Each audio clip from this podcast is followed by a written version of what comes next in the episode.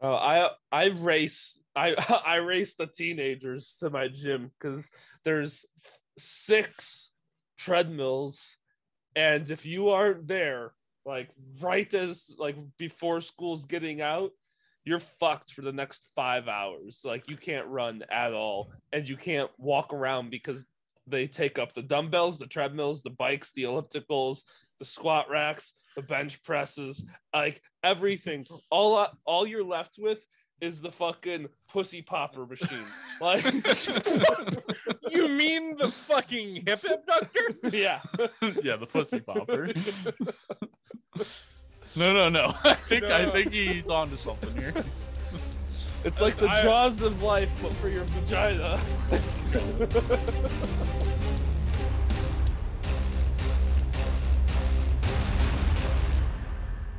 All right, and welcome everyone to the new funky fresh drunken jurors. It's not really funky or fresh or new. It's the same fucking thing we do every time, but I think I think we're gonna do it right this time.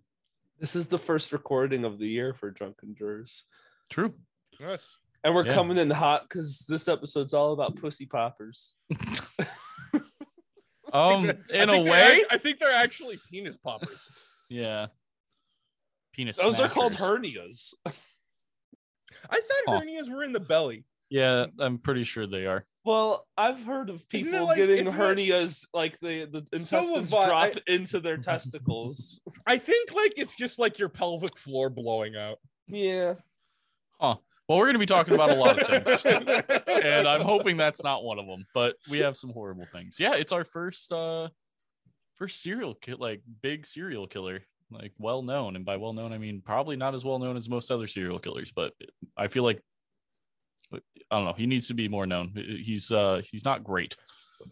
So I listened to a thing at work while like writing reports and uh from what I remember and what like kind of left in my brain, I never wanted to know about this man. Yeah, so we're talking about Albert Fish. So the cannibal child killer of the 1920s or 19 early 1900s, really. Um, yeah. So this is going to be part one, and I, I mean, yeah, we're just going to go through his early life in this episode, go through some of his earlier crimes, uh, before the like big ones that most people know about because he he he did this shit for a very long time. They just couldn't link all of the things to him because you know they fucking killed him with the electric chair. So Hell Spoiler. yeah. uh, my source, well, actually, I'm Jeff. I'm Adam. I'm Nick. Uh, I'm drinking some shit ass whiskey for the usual, um, and then I'm gonna be switching over to Michelob Ultra because I- we're healthy boys in 2022. Yeah, we are. I absolutely despise Michelob Ultras, but uh, I'm still getting rid of what Garrett left here a while ago. So I'm drinking Michelob Ultra. Um Can. I am drinking uh Michelob real Ultra? McCoy, no, real McCoy 12 year uh rum. And I am using Grace's Christmas gift, the bullet metal things, the ice bullets. Oh, nice. Yeah. So, and then hopefully I'm using Jeff's Christmas gift this weekend. All right, sources. Adam, what's your source? Even though I don't think you have any.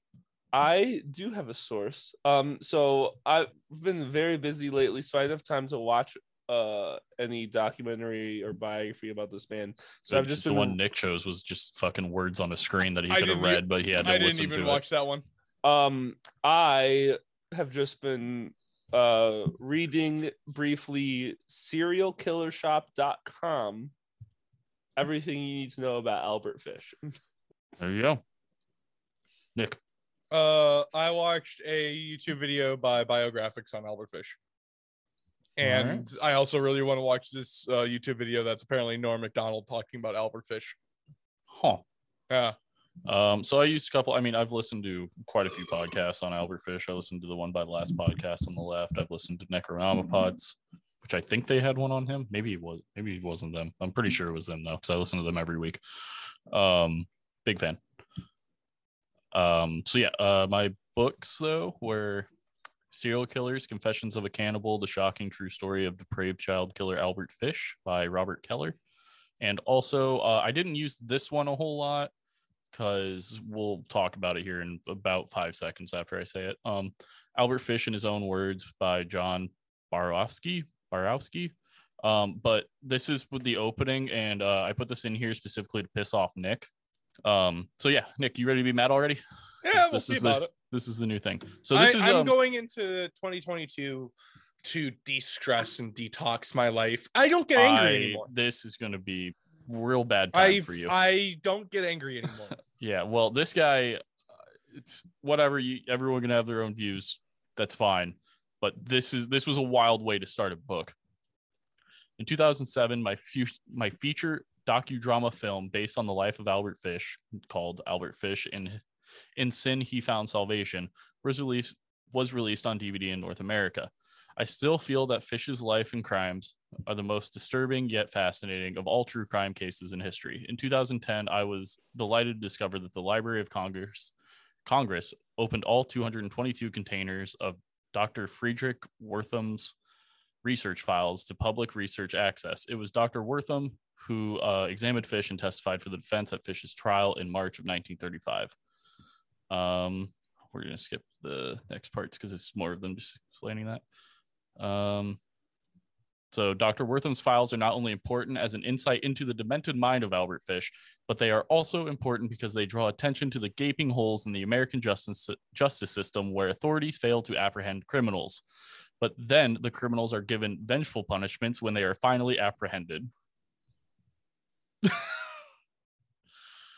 when the laws of society fail the public, then they feel they have the right to execute people and pass sentences. I found it interesting that Fish was in the hands of authorities, including New York's Bellevue Psychiatric Hospital, numerous times, and he fooled them all. Fish wasn't highly intelligent, but he was very cunning, which is literally pretty much the same fucking thing. I that's um that's a take. that's uh that's definitely a take. So basically that what this guy is saying is that the reason they executed Albert Fish was because they felt inferior that they didn't catch him earlier. Uh, no, they just think that they hate that the authorities can't apprehend criminals, but then when they do, they just kill them. Hi, I'd like to introduce you to the Soviet Union and the Russian Federation. And then I would like you to re-examine the American justice system, please. If an if an unassuming old man could con the New York City Police Department and prominent psychiatric institutions, then how can our United States of America presume they can guarantee the safety of our own American citizens from others like Albert Fish? The world is in, inundated, inundated. I don't know what that word is. Uh, with true life Inundated. inundated. There you go. Um, with true life cases of par- parental and relative abuses on children, they have gone fa- on far too long for no one to notice these often. Notice these. Oh, notice that these often result in physical and psychological trauma for the children and sometimes death. I think I'm not gonna lie. I think we're pretty aware of it. um, I don't know. Are they expecting everyone to have like a agent in their house 24 7 when they have a kid? DC, DCFS. DC would- yeah. DCFS. Whatever. yeah, whatever. You know what I mean. Uh, yeah. So it just it, it's a long. It, it keeps going. It gets worse, but that is that's why I didn't really use this book a whole lot. Also, he just copy pasted all the like stuff. Like half of it is literally like handwritten stuff that he just copied and photocopied onto his book. Like I it's still in their writing. I uh, hmm. I don't know. It's how old was he when they fucking zapped his ass? His 60s, I believe. 60s. Uh, hold on. So he was born in 1870, died in the late 30s. 35 is when he went to trial, I believe. Or no, maybe they did kill him in 35. Let's find out. Scroll, scroll, scroll, scroll, scroll, scroll. Uh, 1936. So he was 60 something. Yeah, 66. Uh, The argument can be made when you that you're that old. Uh, life in prison is fine because you're no longer like a threat to anything. But like at the same time, like there are crimes that warrant capital punishment. This was also in the early from Yeah. the eight, late 1800s, early no, 1900s, I agree. as if I, I we had agree. as if we had good crime scene investigations. I agree. Looking back a hundred years through the eyes of today's morals is really fucking stupid. Yeah. I think So we've covered that a, Yeah, a we lot have. on this podcast. it's really dumb. Uh, so that being said, I think today they should have executed Albert Fish if these crimes happened today. All right. Well, Albert Fish was born in Washington, D. Woo! Hell yeah! Hell Starting yeah, 22 brother. off right. This is the first time I've drank in fucking like two months, like a month. It's not as good as I remember it being. Ooh, Albert Fish was born Alcohol in Washington. or all of it. Yeah, kinda. Je- Jeff's over here trying to plow through, and we're over here trying to have a good time. I don't I'm not trying to. We here. have 22 pages of notes. This is the longest we're- outline we've ever had. We're gonna be here till like eight. yeah. Albert Fi- Albert Fish was born in Washington D.C. on May 19, 1870. His birth name was Hamilton Fish, but he changed it to Albert after he got tired of his classmates and friends taunting him with the nickname Ham and Eggs. Where did you Why? nickname? No fucking clue. Um, I don't know if it's from the way he looked. I mean, Ham, obviously from Hamilton, but maybe because Ah! his last name's Fish. Uh, I mean, I don't know. Eggs, ham, and eggs. Eggs. Maybe they thought he was a chicken. Was he A coward? maybe? When when did Dr. Seuss come around? and write? Not not then. I was the gonna say. Okay, Maybe, cool. maybe his tech. Maybe his maybe they testicles were before their weird. time. Maybe his testicles were shaped weird. like footballs, Aren't pointy at supposed to both like- ends. Oh no, never mind. I'm a No, track not, by. uh, we're not talking about ovals. We're talking about full-on footballs that are pointy. I Oh. don't know what this means. Pointy. What, what is this? What is? Why are you Mr. K- looking like Mr. Krabs? What the fuck's this? uh, Getting a little pointy. Why, on why does it both look like you're ends. twisting my nipples? No, that's this. No, no, yeah, that's that's this. This. this is This is pointy at both ends. this is. So he chose the name Albert. He chose the name Albert because it was one of his siblings' names, but they had died at a young age. His father was Randall Fish, who was 75 years old when Albert was born, and That man- 43, 43 years older than his mother. That man had some strong swimmers. Yeah, they were like fish. God he had so he had some real real pink salmon. Um his, his father was a riverboat captain. What if it was pink? That's gross. yeah, now I want to throw up. I think I think that's called a UTI. No, they were. Pink you wanna throw up already. pointy-ended testicle. If you want to throw up already, we're about to have a real bad time in part no, two. no, no. No. I'll be fine with all of that. It's the pointy testicles. I, I, pink, as long really as long as there's no eye shit, we're good. Um, Nick's Nick's okay with the rapings and killings of children, but you you, stick bring an eyeball into this. Oh, yeah. he's If you, out. sti- if you stick a needle in the eye, I'm done. I'm it's off. I'm I'm walking away. all right. Um. Okay. That is that is satire for the FBI agent listening. Nick's over here like, oh, you want to gnaw on that penis like a fucking hot dog at a carnival fair? Love it. Put a needle near an eyeball. Can't have that shit around here. Uh, his father was a riverboat captain and died five years after his birth, and this caused him and his siblings to be sent to an orphanage as their mother couldn't couldn't take care of them at the time. Um, this is this is where everything happens. This is where we start to find out how fucked up Armin Meiwes is, or Armin Meiwes, Jesus fuck, Albert Fish. Um, this is where he develops all of his perversions and so his masochism, his fucking sadism, his everything. Because uh, Those are called kinks, Jeff. All right, we don't shame those here. what about pedophilia? We should shame that one. I, I'm. I think I'm. I, I think we should shame that one. Me too, buddy. Yeah. So the uh, Fish family had a long history with mental illness, and a big thing of that mental illness being religious mania. Um, but this was nothing compared to Albert, though, as he had a lot of issues in the orphanage. Um, this orphanage, well, like all of them back then, was known to whip and beat the kids. There are stories of of Albert like purposely getting in trouble so he can get spanked and whipped. And I think there was a time he literally ejaculated while being like watching another kid like get spanked. He was he was fucked up, and it, it was Probably a little. fairly young too. Like yeah, because this all happened before he was ten. I remember my the whippings back when I was nine. Oh yeah, Yeah, yeah. I that's- don't. I don't know. It's a, yeah. It's probably because you're trying to block them out because you don't like them. Albert Fish would have fucking now loved that now shit. here's the thing were the whippings by nuns with rulers or priests with penises That, that, thank you, Adam. Thank you for taking the bait.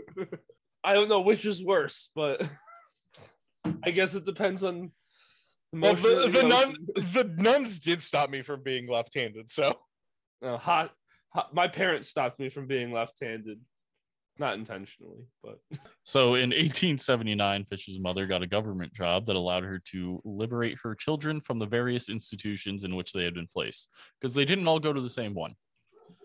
Um, the damage to young Albert, though, had already been done, and the boy had developed a number of disturbing disturbing behaviors, including a compulsion for drinking urine and eating feces.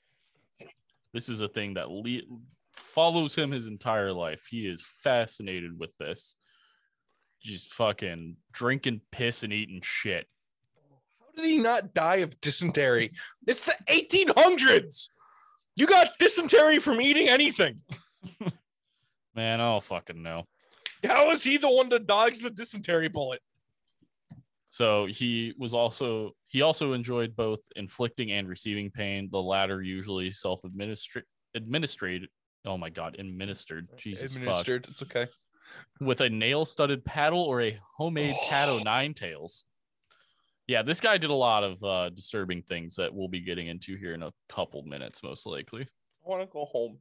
You are home. Shut the fuck up. I don't want to be here. No one wants to be here. It's a bad time here. Uh, by the age of 12, Fish was regularly visiting public baths to secretly watch young boys undress, and he was also involved in his first homosexual relationship. The age of 12. Yep. Public baths. Imagine that that was still a thing. I would never bathe.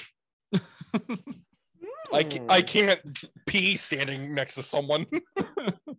Uh, you got that pee anxiety. yeah. Fucking literally took two years in college to break through that. So in 1890, Fish moved to New York City and began working as a painter and decorator. Uh, this occupation suited him perfectly as it gave him access to apartment buildings where there were always unattended children because he's got to diddle the kids. Um, he soon developed an efficient MO, luring young boys down into basements where he'd attack and rape them. Um, even then, the wily criminal hedged his bets. Usually, he targeted uh, black children, knowing that the police were less likely to investigate a complaint by them. Because yet again, it's the early 1900s and or late 1800s, early 1900s. Things weren't a good time. Um, he also regularly regularly visited brothels where he'd pay to be whipped and beaten. Because I guess at a brothel you don't ask questions. Is he still 12? No, this is after this is in 1890. He's 20 at the point this time. Okay. Um, in 1898, he Fish met and married a woman named Anna, who was nine years younger than him. The couple would end up having six children: Albert, Anna, Gertrude, Eugene, John, and Henry. The most 1800 fucking names I've ever heard in my life. Um, I read that that marriage was actually set up by his mother. So like this wasn't something he like sought out.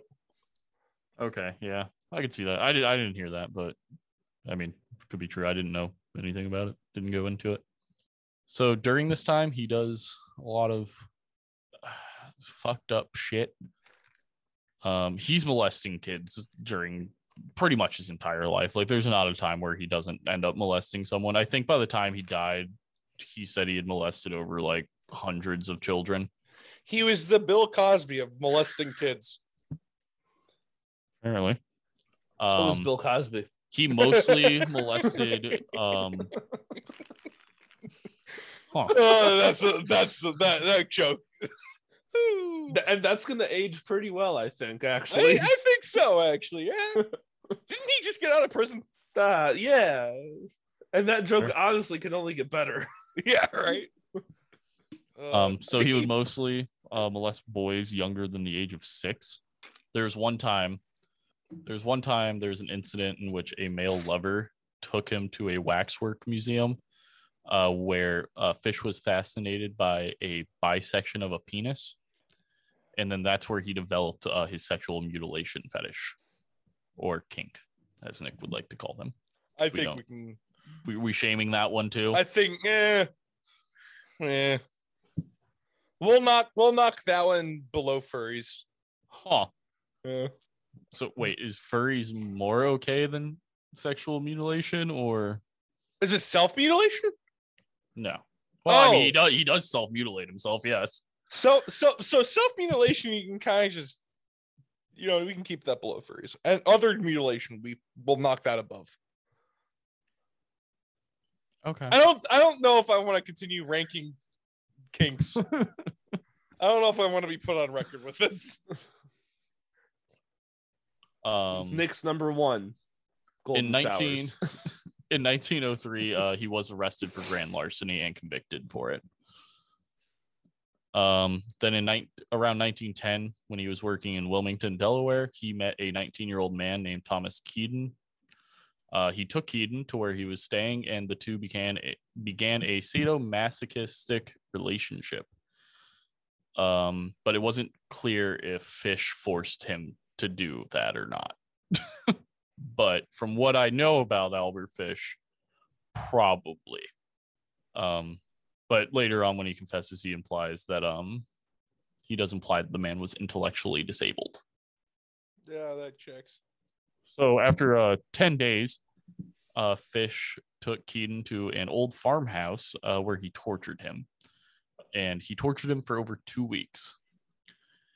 Then he eventually tied him up and cut off half of his penis. Just gonna let that one sink in for a second.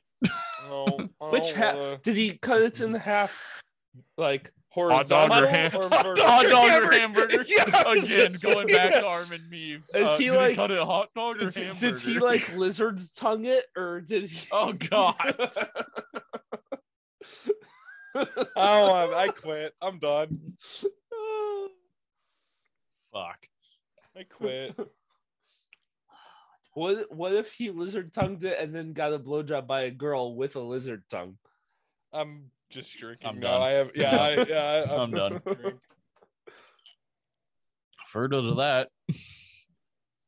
Um, so he did originally intend to kill Keaton, uh, cut up his body and take it home, but he feared that the hot weather would draw attention to him. So instead, he poured peroxide over the wound, wrapped it in a Vaseline covered handkerchief, and left a $10 bill, kissed Keaton goodbye, and left. At least he kissed him goodbye. You always kiss the homies goodnight.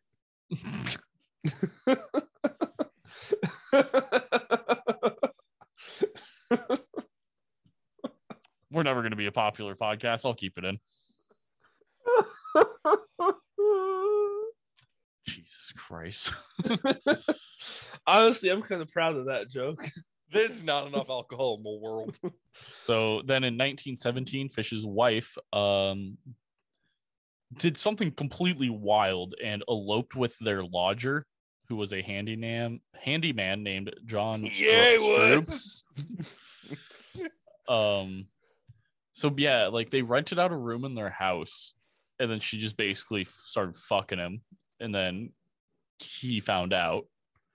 Um, and I I read, I read that like he found out, so he kicks him out of the house and her, but she comes back, and she complained that uh Straub Straub whatever John was beating her, so she was like begged him for forgiveness, and he let her back in, just to find out later because um he realized there was less and less food on the table and like the leftovers were never in the fridge. And his dog one night was like freaking out and he was like what the fuck? And like he followed it and it was like started sniffing and barking at the attic. So he went up there but it was completely dark and he literally tripped over the dude. She snuck him back into their house and had him squatting in their attic. That's fucking terrifying, dude. and he I'm- literally he literally sat him down at the dinner table across from him and then told both of them to get the fuck out of his house. Some fucking inglorious bastard. but then then one day while he was working um he gets a one of his kids shows up or something and says um dad mom took all the stuff and he goes back home and they literally told the sent the kids to the movies, and while the kids were at the movies, they stole all the furniture and pawned all of it. So he came home to a completely empty house. This is some. This is wild. And then there was a later time where he was wor- he was walking, and he went past like some house that was under construction. And he saw John, and he chased him up the ladder. And the house was under construction. And John jumped down, like ran and jumped down the stairs. Fucking fish chased him, but he got away. He's like, "This isn't worth it," and said, "Fuck it," and went home. Wild times. This is this is quite bizarre. But by all accounts, Fish was a devoted and loving parent who worked hard to provide for his large family. But however, the desertion of his wife seemed to trigger an escalation in his madness. His religious mania, in particular, intensified. On one occasion, he spent an entire night laying on the floor wrapped in a carpet. And then asking, and then at, when asked why he was doing it, Fish explained that he had been instructed to do so by John the Apostle. So you know, pretty pretty worth it. Completely random fun fact that no one's ever asked for. That's actually my favorite gospel. Huh. Yeah. Favorite gospel's uh Book of John. It's weird. It's like a fucking run-on sentence. Is that why you like it? Because you also don't know, know how to use punctuation. Don't I know grammar? no. don't I So- know no. So this is also where he started to um inflict like self harm or not indulge himself in it. Um, there were times that he would play games with his kids where they would like, if he he would tell them like put like a hand behind their back and put up a number of fingers, and if he guessed wrong, they had to like whip him with a cat of nine tails or spank him with a board with nails in it. So how many of his kids turned into serial killers? Uh, from what I know, none, but I haven't really looked into it. Because I I feel like after that, how the fuck do you have a normal life? he also at times would um he was like he liked arson at one point and he would take toilet paper and douse it in like rubbing alcohol or something and then stuff it in his ass and light it on fire. Yeah. So that was the thing he did. And then of course there's the famous one that most people know when they think of albert fish which is he would stick needles into his taint.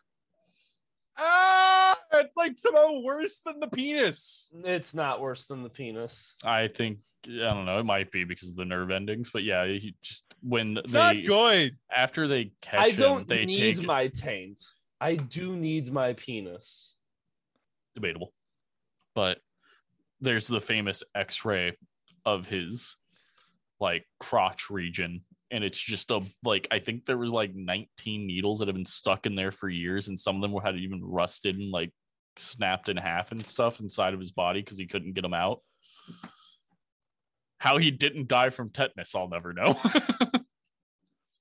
hey, we already grossed Nick out. and We're not even through his fucking early life. Hell We're not even- yeah. We're not even to the real bad part. Now, see, I'm gonna look up a picture. Yeah, uh, type in Albert Fish uh, needle X-ray. Albert Fish taint. I want to see that first. Oh, it's only an X-ray. Oh yeah, boy. but they didn't just take a picture of his cock. I, I kind of wanted to see a picture of his cock. Um, ooh, yikes! Uh, I don't, I don't know what to say now. Yeah, you uh, you regret your fucking decisions yet? I'm gonna have to burn my computer down. I'm gonna have to just give up on life. Um, a good amount of what I'm reading right now is just straight copied from the book because they word it really nice, and I like to read easy things. But there's a good portion of this that is just my interpretation from the book. So another time, he climbed a hill and stood shouting at the moon over and over again, "I am Christ! I am Christ!" So yeah, and then like I said, this is uh when his self harm increases. Uh, there was a time uh, that on occasions that he uh, even encouraged the kids to beat him while he was crouched on all floor, all fours on the floor. So the reason he inserted the needles into his taint was because um, he tried inserting the needles directly into his testicles, but that pain was way too infen- uh, too intense for even a seasoned masochist. Yeah. Yeah, Nick, remember when you said, I wonder what's worse? If you stick needles into your football-shaped testicles with the with worse. the pointy ends. Oh my god. Oh my god. So Fish's favorite. That's why act- they're pink, is because he's inserting rusty needles into his testicles. That So pink fi- smegma. Can we take Oh like a my- two year long break from fucking cannibals? No. Eh, we got to do the Donner Party at some point. All right, I'm fine with the Donner Party. They didn't eat penis. You don't know that. They probably didn't. They were Mormon. You don't know that. They might have ate penis. It was probably stewed. They might not have ate the penis, but it was probably like a, a like a broth. Maybe they did like Fear Factor style penis eating. Like just Hmm. little slices and they go. They they, they slice it real thin like a fucking cucumber, like a potato chip of Yeah. penis. like a Lay's potato chip. They deep fried that shit. Why are we talking about this? The penis, fishes- the, the penis lays and then it gets laid. So Fish's favorite criminal activity was writing obscene letters. Uh, usually, he'd find his targets uh, for these disgusting, disgusting letters through uh, different agencies or by scouring the classified pages of various newspapers. Uh, his preferred targets were landladies offering rooms for rent. In these letters, Fish would often present uh, present himself as a successful Hollywood producer looking for a place to board his teenage son. Um, he usually presented the boy as well built but mentally deficient and in need of constant discipline. What the fuck? He'd then go on to describe exactly how and how often he expected the boy to be beaten, and if the landlady was agreeable, and many were, given the large sums of of like money that he would offer, because Fish always had a shit ton of money. Mm-hmm. Um, Fish would follow up with another and then another letter, and each letter would become more and more graphic and depraved. Um, eventually, he would intro- introduce his other obsessions into the equation, suggesting that he would like to drink the women's urine and eat their feces. Oh, that's all.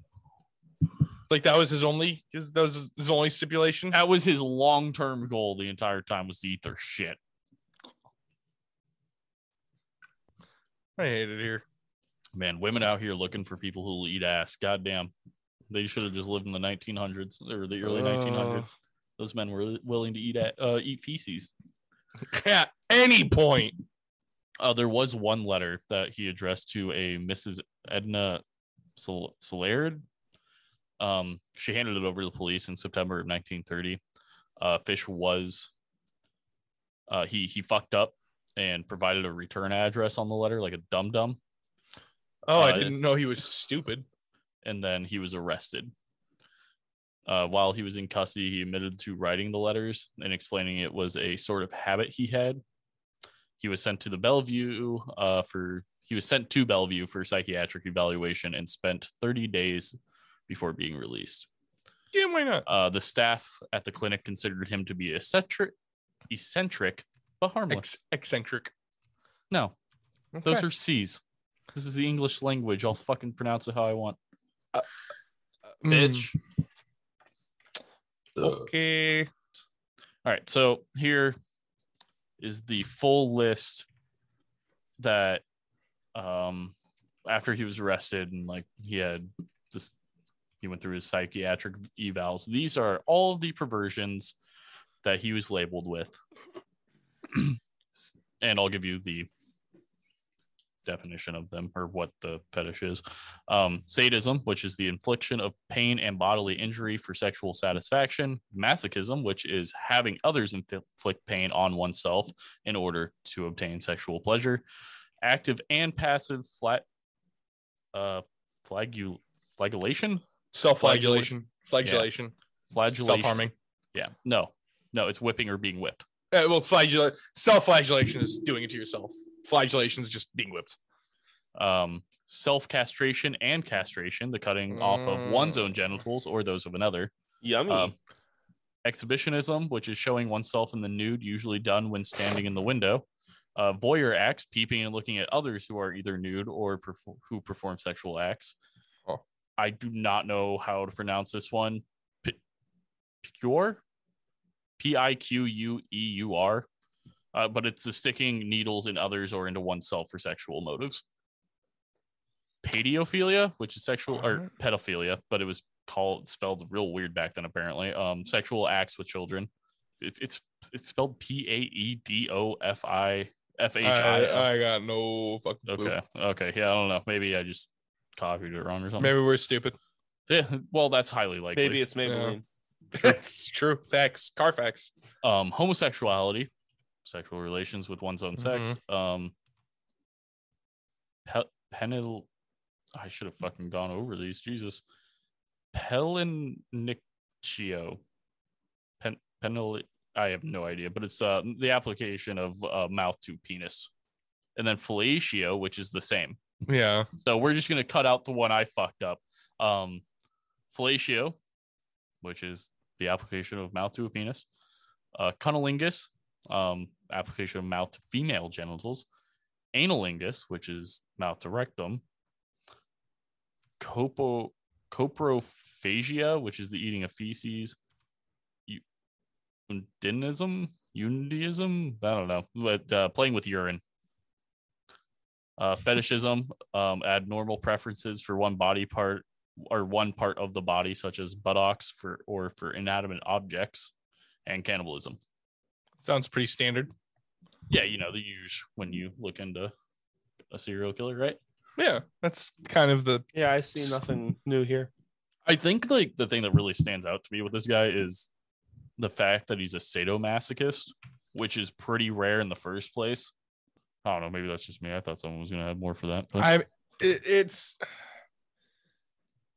I don't know. I don't know enough about sexual stuff like that. Uh, that was never my interest or research That's what they uh, all say. segment. well, I mean, most most serial killers are like, or you know, Receive some form of sexual gratification from well, it. it's yeah. like sadism though, like inflicting the pain on like Ted Yeah. Bundy and like literally any of them, like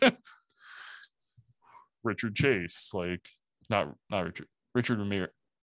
Richard Ramirez, Night right? Yeah, Richard Ramirez. which one was Richard Chase?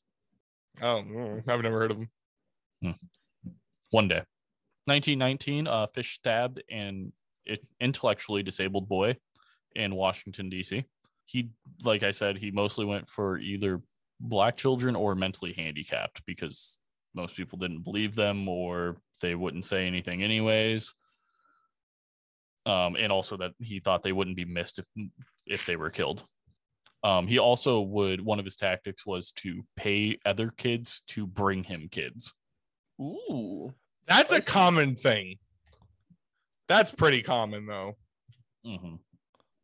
Uh, the instruments he used mostly were a meat cleaver, a butcher knife, and a small handsaw.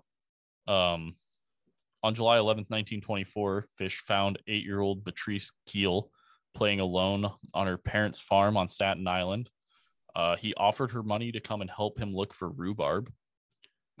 um, All right. when she was about to leave the farm, um, her mother chased Albert away, Uh, but uh, he he returned later uh, and tried to uh, where he tried to sleep, but was discovered by their family and forced to leave. He tried to sleep in their barn.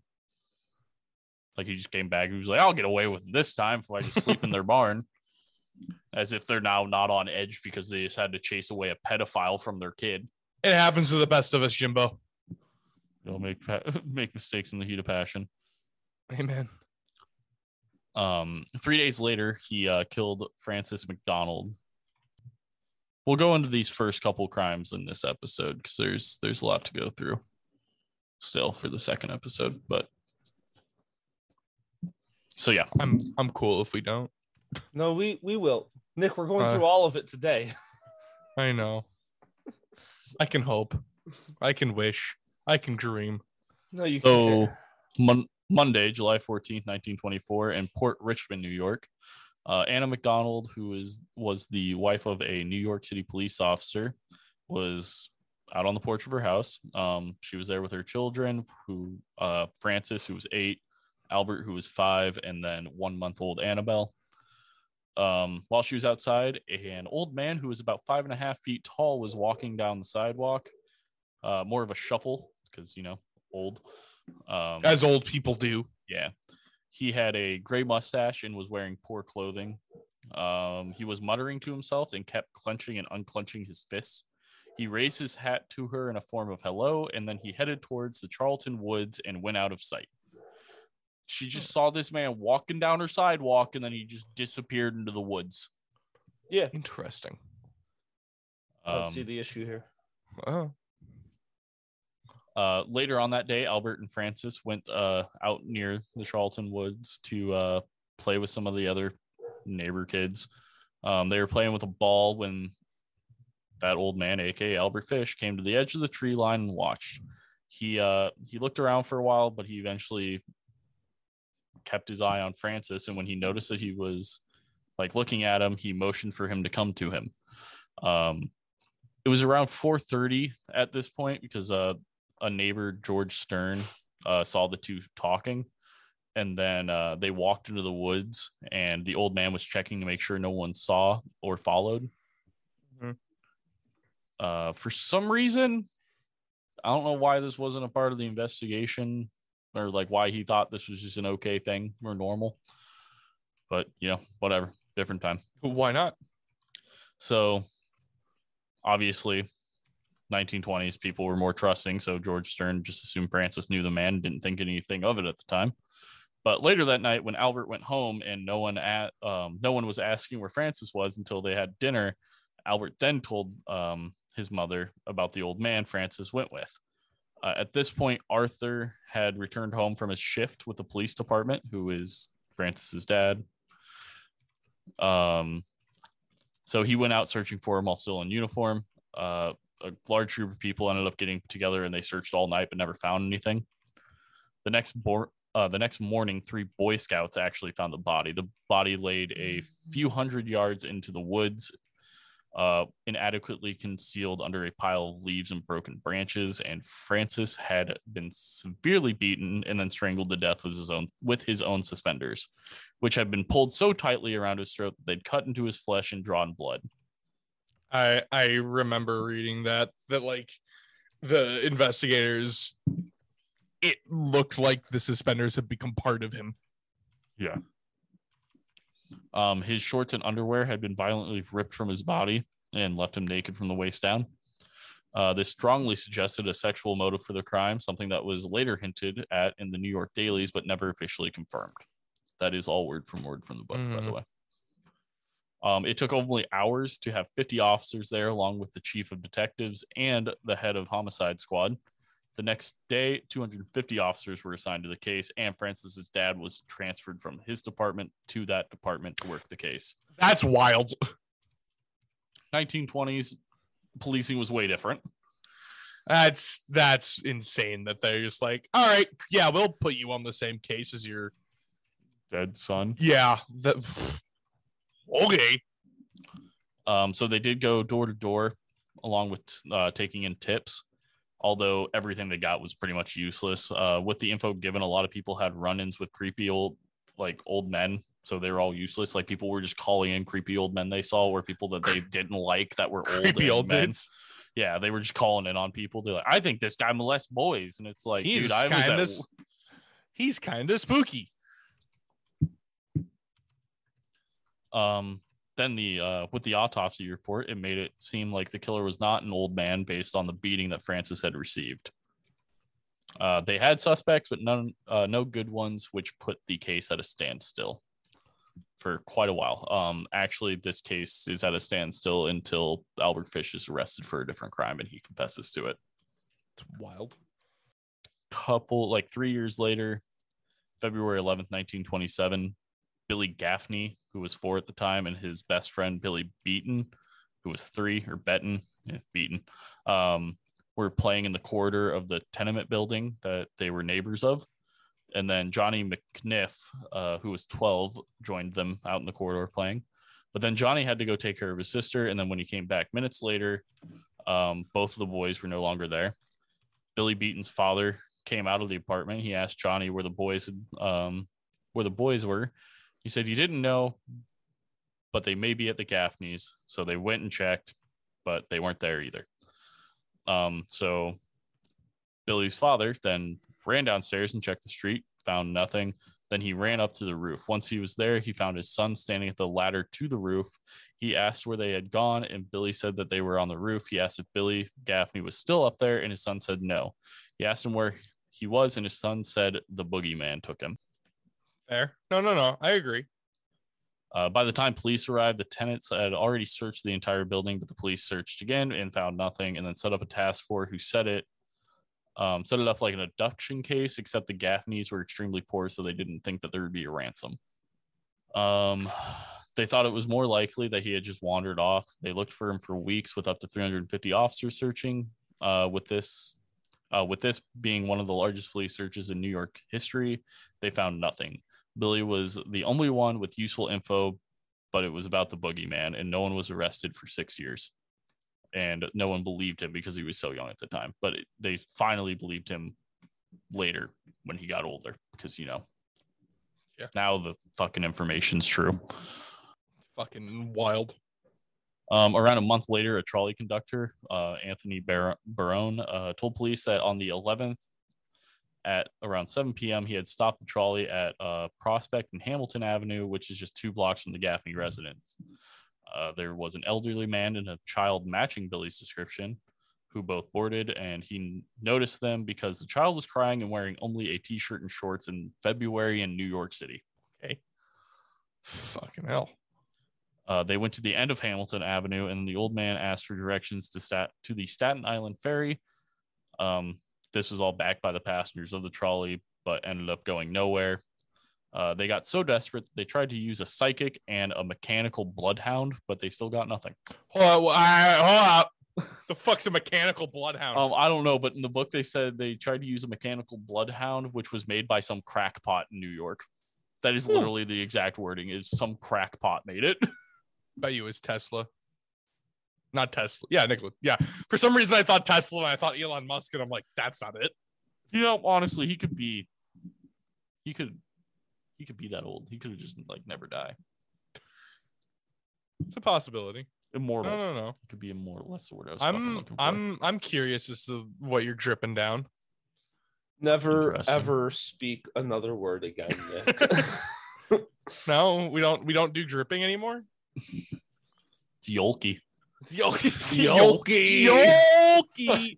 Um, so this leads to the third crime, the one that the the big one, the one that uh gets ends up getting him caught. Mm, So in May of 1928, um, I'm just reading most of this straight from the book here. It's, I mean, it's the whole story of what happened.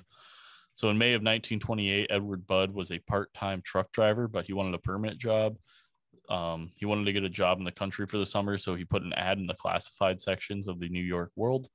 On May 25th, he put in the ad reading, Young man 18 wishes position in the country, Edward Budd, 406 West 15th Street. At around 3:30 p.m. Monday, uh, Albert Fish, who called himself Frank Howard at the time, um, arrived at the Budd he did. apartment, and he arrived at the Budd apartment where Delia, Delia Budd answered. Um, he then told her that he was uh, responding to the ad Edward put in the paper. Uh, she tells him that he came to the uh, right place, and he says he tells her that his name is Frank Howard, and he has an offer for her son that he might like. She welcomed him in, told him that Edward was over at a friend's house, and that she would send her daughter to get him. Albert was very happy, like almost excited when he saw five year old Latrice and said that she reminded him of his grandpa's daughter and Fucking hell. ruffled her hair. Fucking people can't take a hint. Yeah. He then gave her a nickel and she thanked him and then left to get her brother. A few minutes later, Edward arrived with his friend Willie Korman and Albert was seated drinking lemonade. What do you He think a nickel could have bought you then? Uh, quite a bit because uh, two dollars got you to the movies for two people. So Huh. uh, we'll get to that. Uh, he, uh, yeah. So a few minutes later, Edward arrived with his friend Willie Korman, and Albert was seated drinking lemonade. He introduced himself and said that he had been a painter in Washington, D.C., and had saved money. So uh, when he couldn't do his trade anymore, he could buy a small farm in Farmingdale, Long Island. He can continued to say that his wife hated the country life and abandoned him and his six kids. He said he made enough to have a cook and five farm hands, but one had left and he was looking to replace them. He told him it would be hard work, but he would pay them $15. He would pay him $15 a week, which was a lot at the time. Yeah. Edward asks, uh, Edward then asks if Willie can come along, and Albert thinks for a second, then agrees and tells him that he would pick them up Saturday afternoon, and then he left. Let's find out. Fifteen dollars in uh, 1928 is how much now? Uh, it is about two hundred and forty-four dollars and fifty-six cents today. Uh, it's it's wild that that you know works. Well, whatever. It hurts my brain. It hurts me physically. It checks out. But on Saturday, Albert did not pick them up, um, which caused Edward and Willie to hang around all day and then think that they had been played. But later in the afternoon, a delivery boy had uh, brought a Western Union that said, been, I have been in New Jersey, call in morning. All right. Um, the reason Albert didn't pick them up Saturday was he had to push his plans back a day in order to complete his preparations. Um, he bought tools at uh, Sobel's Pawn Shop on Second Avenue. Um, he also ran into the problem of having to try to figure out how to overpower both of them when they were both much younger and stronger than him. Uh, but he still thought that he could do it because uh, he thought he had the element of surprise and he had been doing this kind of thing for a long time, as we all know. Um, at around mid morning on Sunday, June 3rd, Frank Howard disembarked from the subway at 14th Street. Um, he carried a package under his arm in red and white striped canvas. In it, the tools he would use to butcher the bodies. In his other hand, Howard carried another recent purchase, a small white enamel pail. He had a couple of purchases to make before he got there, and the first of those was tran- uh, transacted at a German delicatessen, uh, where he uh, paid to have his pail filled with fresh pot cheese. What the fuck that is, I have no fucking clue. But it I sounds no, like- Ad- Adam, no, I think it's No. cheese made of pot. no. fucking knock that off. What is pot cheese?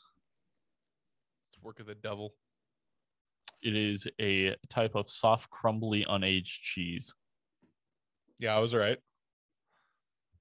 It's somewhere between cottage cheese and farmer cheese. Uh, then he went and he bought some ripe strawberries. And then he finally stopped at a newspaper stand to buy a copy of the New York World. And then he also asked the stall owner for a favor.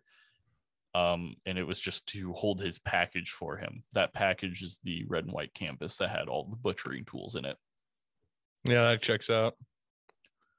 So at around 11, he knocked on the door, and Miss Budd greeted her son's new employer warmly, then accepted his gifts of cheese and strawberries with delight. Um, he told them that they were from his farm and that I guarantee that you've never tasted sweeter strawberries nor finer cheese when he I- literally bought them down the street. Everything sounds like a sexual innuendo, and I hate it. Just don't. I don't like it. Uh, there inside, uh, Miss Budd introduced Howard to her husband, aka Howard Fish.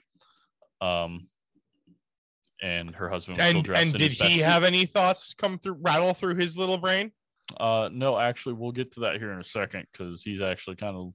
I'm not going to say the one to blame, but uh, he does make a bad decision here in a second. Um, so she left both of them in the lounge while she went to finish making like a meal for all of them. Um,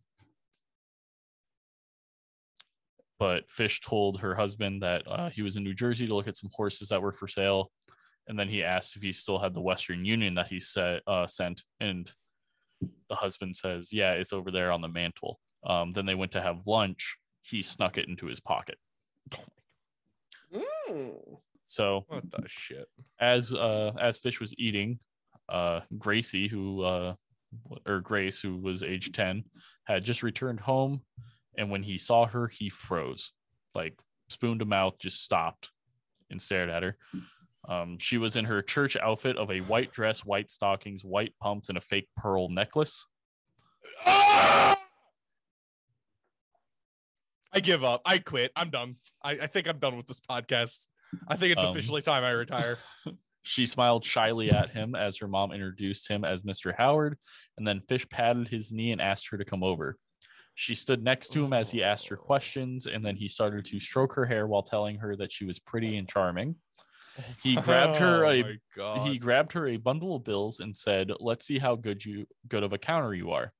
The Budds were amazed and impressed by uh, all the money as they hadn't seen that much very often.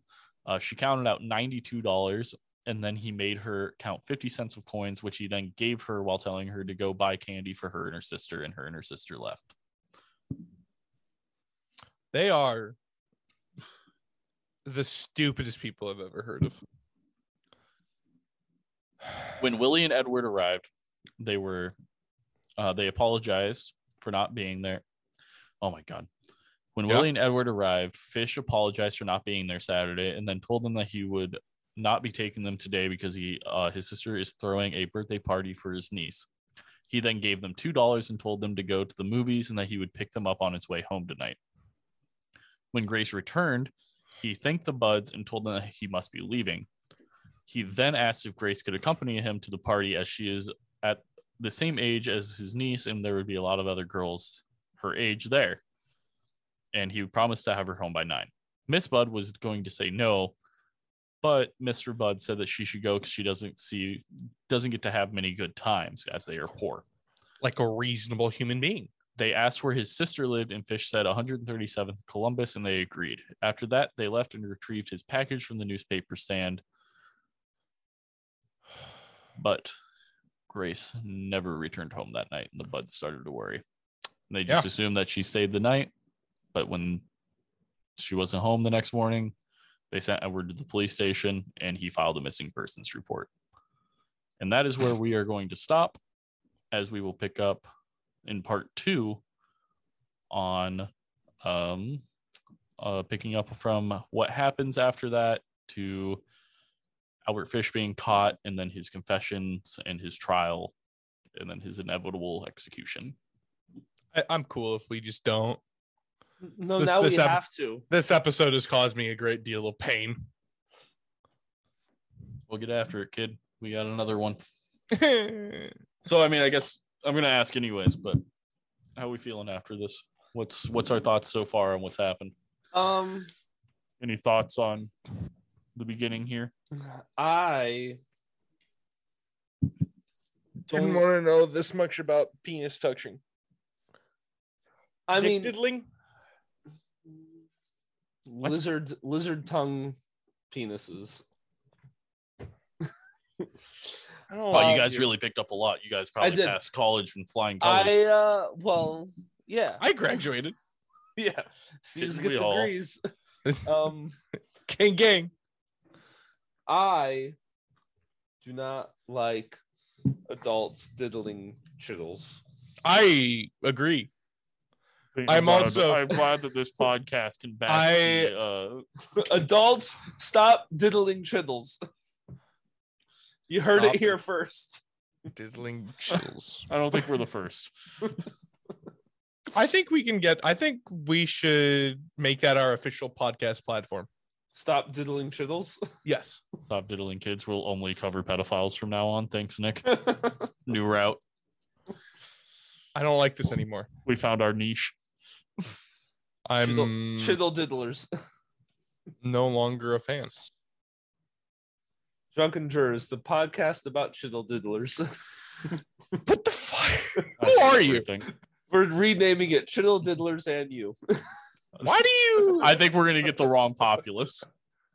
Actually, that might be good. We might actually catch some fucking pedophiles that way. New patron exclusive for fifty dollars a month. It's just We're like- we can get Chris we're- Hansen. hold. It's how to Hold a on. predator. No, we- it's fifty dollars a month, and we're essentially the TV show Catfish, but for child predators. Didn't Yeah, Chris, Chris Hansen, Hansen. end up getting fucking pegged as a fucking kid diddler? No, I feel like that's a thing that's been said before, but no, I'm pretty sure he's not. I feel like he got pegged for something. I feel like he might have just gotten pegged, honestly. I would like to point out really quickly before we end. Earlier in this episode, we made a joke about Bill Cosby touching children, and I'd like to point out, please don't sue us, Bill Cosby's lawyer, uh, if he did not touch children. Any publicity is good publicity. not when you're Bill Cosby. That's fair. No, no, no, no. You got a point. No, he was uh, he was wanted to be arrested for like not giving up evidence or something. Oh, what an interesting man, Chris Hansen. And by interesting, I mean not at all. Oh no, he was arrested for larceny. But they were the charges were dropped. Who among us hasn't been charged with larceny once in a blue moon? Um, I've never been charged with larceny. No. All right. I guess I guess there is someone who can be. Oh yeah, part two. We're gonna we're gonna we're gonna wrap up the uh, Grace Budd's case and then give the later details of what happens with the Francis and Billy case after all that, and then uh, Albert Fish's arrest, how he got arrested, his trial, his confession, and his inevitable death. So yeah, uh, thanks everyone for listening. Um, if you want to follow us on social medias, go down in the description. Uh, you can click on our link tree down there, pop up all of the links to all of our social medias, and then at the top of that link tree is become a patron to our Podbean. If you go to our Podbean, click on the become a patron button in the top right hand corner. You can pay $1, $3, $5, 10 15 increasing for different stuff. It's monthly. Uh, $1. We just started this thing uh, this year with Adam and I, where it's uh, You Hate to See It goes to the movies. Monthly, we will be releasing that for the $1 tier, where we Adam gives me a movie that I've never seen because I don't watch anything because I'm a piece of shit. And true. Then we I review agree. it. We review it. Adam gives me some fun, fun little tidbits and like inside info on the making of the movie and some stuff about the actors or whatever. Um, three dollar. Uh, also, the one dollar tier, you get access to our Discord. Uh, three dollar tier, you get the unedited video version of this podcast. And uh, yeah, I think that's it. About it, yeah. Yeah, yeah that's, enough. that's that's all I got for you until until next week. So Nick, do the thing. All right. so, Do the roar. Do the roar. Why do you look like that? That's it. Why'd you No. do it? That's it. Nick, That's for those who didn't get to see it on the unedited, uh, Nick literally took his boom arm, put it above his head, cocked it down, and then looked up at it and went "Rah," All right. That's as it. if a POV porn shot of girl below the penis.